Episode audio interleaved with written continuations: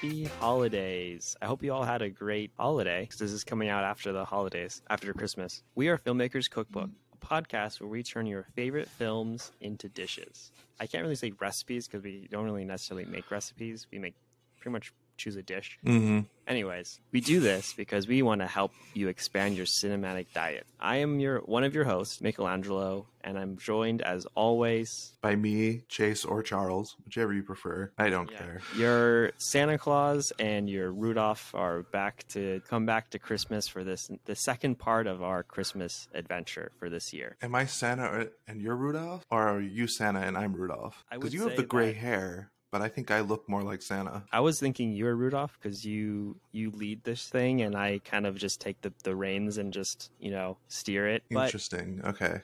you know, uh, you can be you can be whoever you want to be, Chase. That's I want to be Prancer. not Nixon. I don't know why. Well, I don't know. He had a little trouble with the water, water, Watergate. So they they replaced Nixon with Vixen. Did they? Is that a thing? No, it's not. It was one of the jokes actually from from the Simpsons Christmas Christmas episode. Anyways, last time for this Christmas special, we introduced our Christmas metric and we broke down a Christmas film in general, what makes a great Christmas film. We tested it out with our first film, Home Alone, which we decided was a Christmas film, and we decided a yummy, scrumdiddlyumptious dessert to make up that movie. Mm-hmm. If you haven't checked it out, you should go watch that first because we're gonna not really go over what makes a Christmas movie in great detail. So maybe definitely watch or listen to that episode and then come come back to this one. But Today, we're going to put that same metric to the test again on another classic Christmas film. I'm using air quotes there. You can't see it because it's a podcast. But on the original 1947 version of Miracle on 34th Street. Boys, we've got to get across to the public that that picture has everything. Why, it's hilarious. It's romantic. It's tender. It's charming. It's delightful. It's exciting. And it's groovy. Yes. Yes, Mr. Schaefer. That does it, boys. Mr. Schaefer, you've got a great idea. Naturally. Now, I'll tell you what we do. I want to say, actually, did you watch the trailer for this film? No. This isn't trailer impressions, whatever. Tease, ta- ta- Trailer this taste testers. This isn't trailer taste testers, but I think the 1947 version of this film has a great trailer. Well, mention it. So the trailer is pretty much they're in the studio and they're trying to like convince the executive producer or the director or someone to that the film is like comedy, romance, groovy film. And he's like- Interesting. he's like, no film can be like that. And he's going around the studio and everyone's like, oh, I love this film. It's so romantic. And then he meets someone else and he's like, oh, I love this film. It's it's so groovy. And then he meets another person. It's like, oh, I love this film. Like it's so funny. I don't know if I said that one already, but they like start. Everyone he meets says all the things that the trailer people were trying to say that the movie is. And then he Mhm. goes back and he's like, "This movie, this movie must be great." And then they like turn and they're like, "I guess you have to find out what it is," kind of thing. the trailer is like over. And they show like a little bit of the movie like in the beginning because they're as they're like watching it, the executives. It's I like a like- straightforward advertisement. It's not a. I think trailers have gone through like a history where they started out as like in theaters this week, blah blah blah blah blah, a story of whatever and whatever on a perilous journey, uh, and then they went to kind of what you're talking about, which is this like kind of I don't know 1950s ish era where they were uh, you know really pulling marketing out as far as they can kind of like what we're seeing now. Like you see like the teaser trailers aren't usually aren't always things that are actually in the movie. They're like like deadpool doing a dance to the song that's in the, the, the movie. That was a really big famous teaser of sorts for the movie um, but wasn't actually featured in the movie at all the celine dion song. Uh, and then but for for a long time like then we got into like the 80s where it's like in a world full of apes blah blah blah. Yeah, and then we get to the trailers nowadays where everything is a thriller and you have this like pumping music. And it, everything is like this immediacy uh, and it feels like such high action. And then you get to the movie and it's not even an- a thriller. It's like a romantic comedy I want, I want them to go back to this kind of old style. It, it was such a great thing. I, I don't like, and even the ones right now, the thriller ones, they always showed a little like too much still. But I think if you're doing a thriller, a thriller trailer Yeah, yeah. makes sense. But Sure. don't make every movie a thriller. Find other ways to market it. Anyway, I agree with you. More diversity of trailers and marketing for movies. Because marketing Yeah. for movies right now has largely sucked. True, but this is this is not trailer taste testers. Let's jump into the full episode.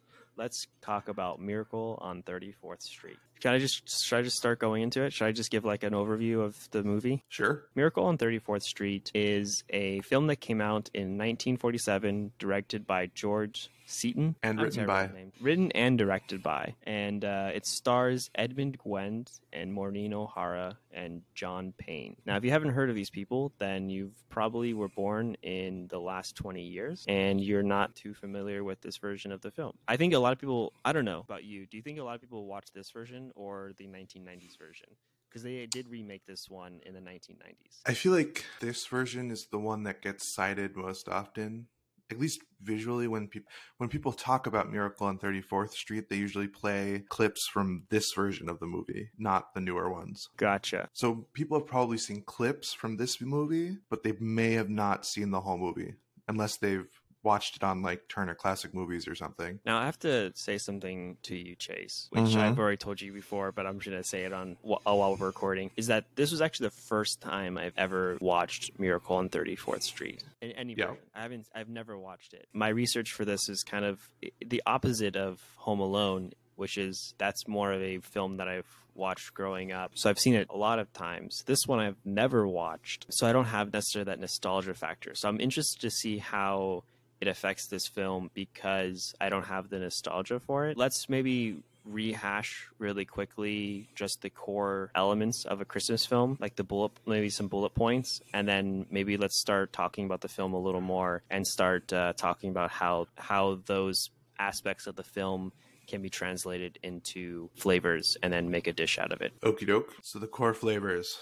Should we go one at a time? Same time? Sure, one at a time. All right. Number one, I'll just start with an easy one. It has to take place on or around Christmas, primarily either leading up to or being on either Christmas Day or Christmas Eve or like that week. I would say is a, one of the one of the big points that makes a Christmas movie. Mm-hmm. Uh, I think another one is that usually there's some sort of redemption arc that takes place around family and accepting family and something like that. Uh, usually the main character is either at odds with a family member or something along those lines.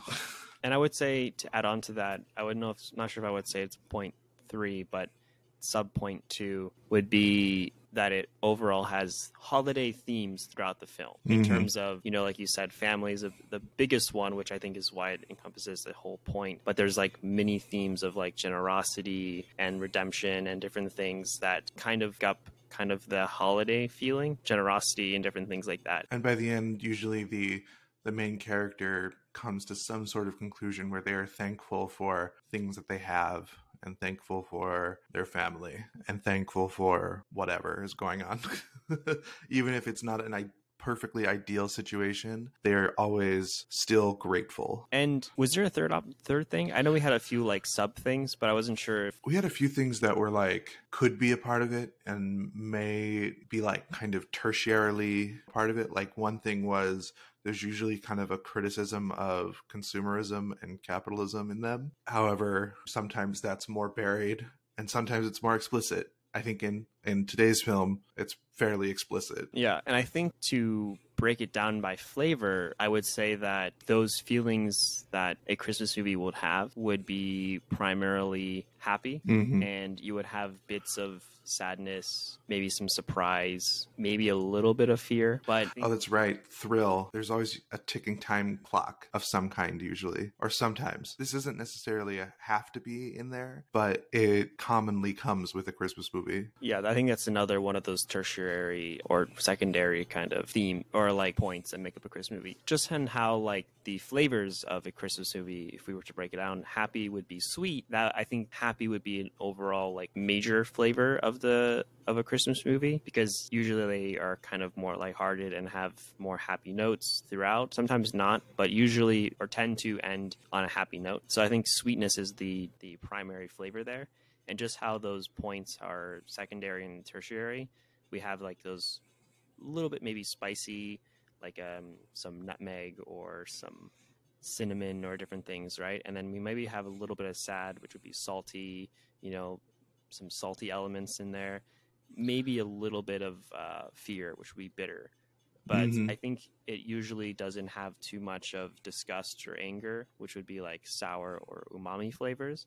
I think it primarily sits with those other four, primarily usually- with happy, which is The- yeah, taking it to the idea of a um, a food dish, it, it's primarily this sweet flavor, but it undercuts it and balances it with some other notes. Usually, I think we decided that saltiness is oftentimes the balancing, the core balancing flavor, and translating that into the movie, it would be this happiness juxtaposed by like a melancholy of some kind or a sadness of some kind. so okay. So that's pretty much the overview. So should we define or not define? Should we summarize Miracle on 34th Street? Yeah, I was gonna ask you if, if you want to do that. Sure. The crux of this movie is essentially a discussion about belief. So this movie is primarily about a few people, specifically a small family, one a divorced mother and her child, uh, and then her neighbor who she ends up falling in love with, and then a Santa Claus who seems to really believe he is the real Santa Claus, and then it becomes sort of a trial film, a, a legal film towards the end uh, where they literally put on trial whether this Santa Claus is the real Santa Claus. Yeah, and I was not expecting that at all. Actually, It's like- it's a great twist, right? yeah, I would say that. I know this is also not concession impressions. This is like an episode that's just wrapped into everything we do. Uh, Mhm. We already gave our trailer impressions, or at least I did. And now we're doing Mhm. concession impression. So my impression of this film, because it's my first time watching it, I actually weirdly really liked it. I thought it was really, it was, it was really funny, but also like it took a weird twist that I thought worked really well, and I thought it was really well done. I don't know if I really necessarily agree with the ending, which is like, oh, they all get the post office just has a bunch of letters that they just drop off there. So Mm. he's just, oh, he's he's Santa Claus. I don't know if I agree with that logic exactly, but I think overall it was funny. I think definitely this version is a product of its time. And I remember there was a lot of jokes and a lot of moments I was like, ooh, that I don't know if this would really fly today. Yeah. Um, For sure. especially like do you do you remember the the scene with the mom goes home and then she like has the the maid who is black? yes. I was like, That's an unfortunate scene. Yeah. this is ooh. Um and like it has like those tropes of the like that time which is like the bad guy is like hey i have a cigarette here see and he like walks in with a bottle of whiskey and a cigar in his mouth and he's like hey you gotta listen to me see It yeah. It, it's definitely doesn't play by contemporary social etiquette. but it it doesn't really focus on any of those things. I, so like I don't know. It's not really for me to say whether it's it's still appropriate to watch or not. But I think it largely focuses on themes that are still fairly universal. yeah and i think if you look past those elements then there is actually a lot of like i think nicer elements nicer themes and and messages that they're trying to tell you that actually you can take away to this date you know it Mhm. still carries through time those aspects of it and I think just like the general idea of like you have to have faith and hope generally, not in like a totally religious sense, but like a because I actually think there's a weirdly like secular reading of this film, but you know you just have to have the hope that things will end up all right. Because I think Yeah. that's like really what is happening is is this guy. This Chris Kringle, whether or not he is actually Santa or not, because they never actually say yes, he's definitively the Santa. They just decide it's not worth like saying he's not. You know, i mean the, the movie doesn't say right Right. All they Gotta leave it say, to the end the end yeah, it's up not like he ever displays any like actual magic. Um, he he just you know he- this little girl tells like the most magical thing to spoil it at the end. Should we go to spoilers? I think we're already kind of there. Well, this isn't concession impressions. We don't need a spoiler warning. This movie came out in 1947. if Fair you enough. haven't watched it, then there's I no excuse here. And also with movies like this, I think you can know the ending and it'll still play just as strongly because there's not like a twist. It's not a surprise. It's like a, oh yes, they've led up to this and built up perfectly to this. But so in the ending, the little girl gets the house and the family she always wanted. And throughout the whole movie, we see him doing little things like pushing the two neighbors together so that they form a romance. And He slips pictures of the house in his like his book or something like that. Yeah, Right. it's very not magical. It's just like it's grounded yeah it's more about like how do we just build a better community i guess than anything else it's not about like if you're you're good jimmy you'll get all the good things you wanted it's like if everyone works together we can make a better christmas for everyone even the literal like i think it's so funny the twist where he's telling people to go to other stores for toys is so great and seeing how that ac- actually builds up all of these stores and makes everyone much more profitable i think was funny maybe not very realistic but funny I think in general, a lot of the jokes were pretty funny, and like I don't know, would you consider this a comedy film? Because the trailer, it's one of the points, right? And I think it was really, fu- and a lot of the jokes, even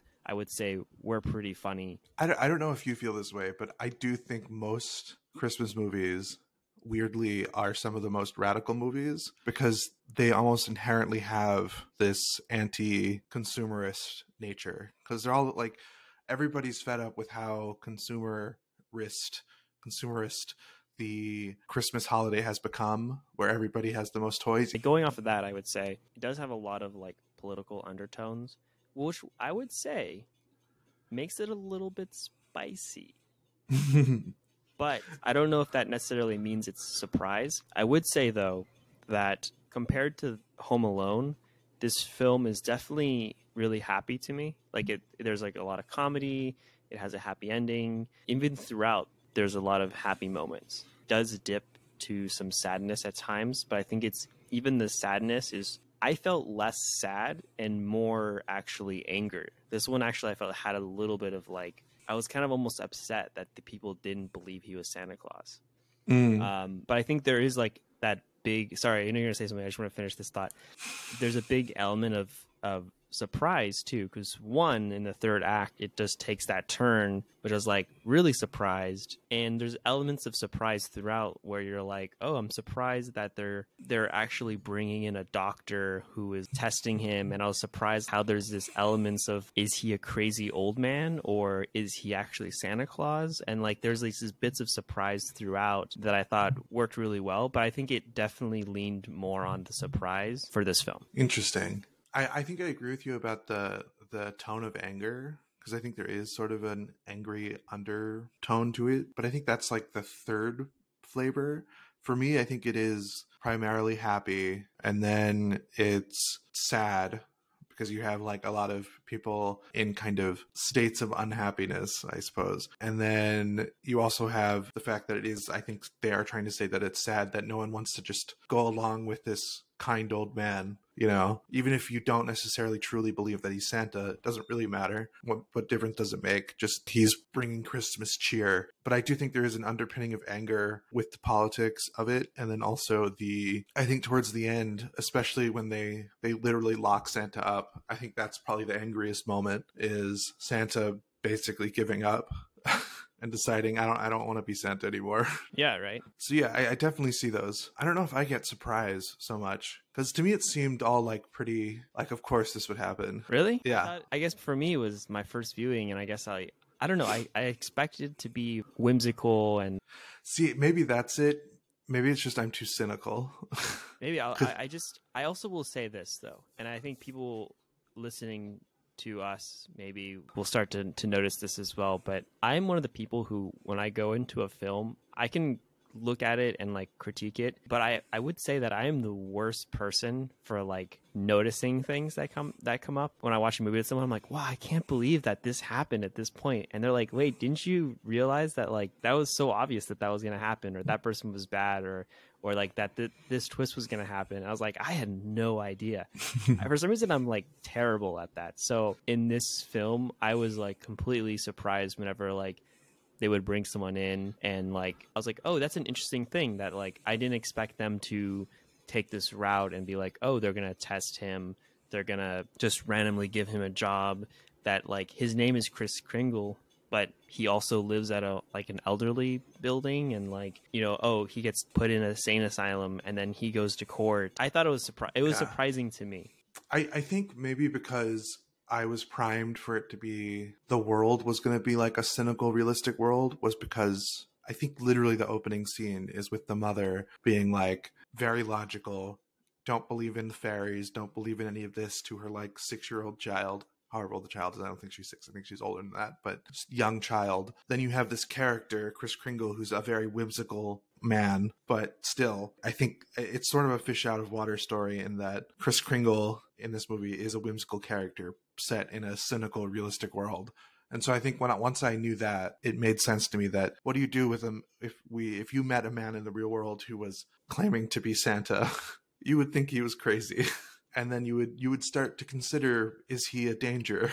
that's true but at the same time this movie it's taking itself seriously Mm-hmm. where i feel like a lot of times movies are very hyper realistic even if if a movie is trying to be realistic it's already hyper realistic and then a lot of times it's just fake like it's it's like oh okay this is film logic right but this one's like oh what if in real life someone said that they're santa claus obviously you think they're crazy right and i think this movie is like took that approach Mm-hmm. which is like that's that's cool i just wasn't expecting it i just thought like people would be like oh okay i guess i guess so and then they just kind of go on with their life I think that would have been a really bad Christmas movie though. If everybody just immediately accepted him as Santa. Well, because I thought it was going to focus more on him trying to convince the mom and daughter that Santa exists, right? And he was be trying to to recreate like some kind of miracle for them. Because I I still don't even know what the miracle is on on Thirty Fourth Street.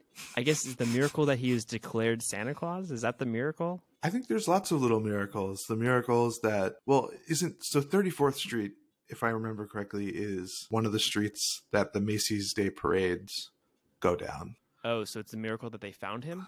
Maybe that's what it is. I guess. I think it's it's just like the parade that we spend this time of year thinking about each other as opposed to thinking about ourselves the other 99% of the year and all this other things. Those are all the miracles. And then there's uh chris kringle himself is a miracle. This like totally totally whimsical totally sincere person in this very cynical kind of cold world. The fact that you know he wins a trial is a miracle it's all it's all there I guess. All right. Sure. the fact that the girl gets what she wants most for Christmas and ends up believing in Santa after not believing in Santa.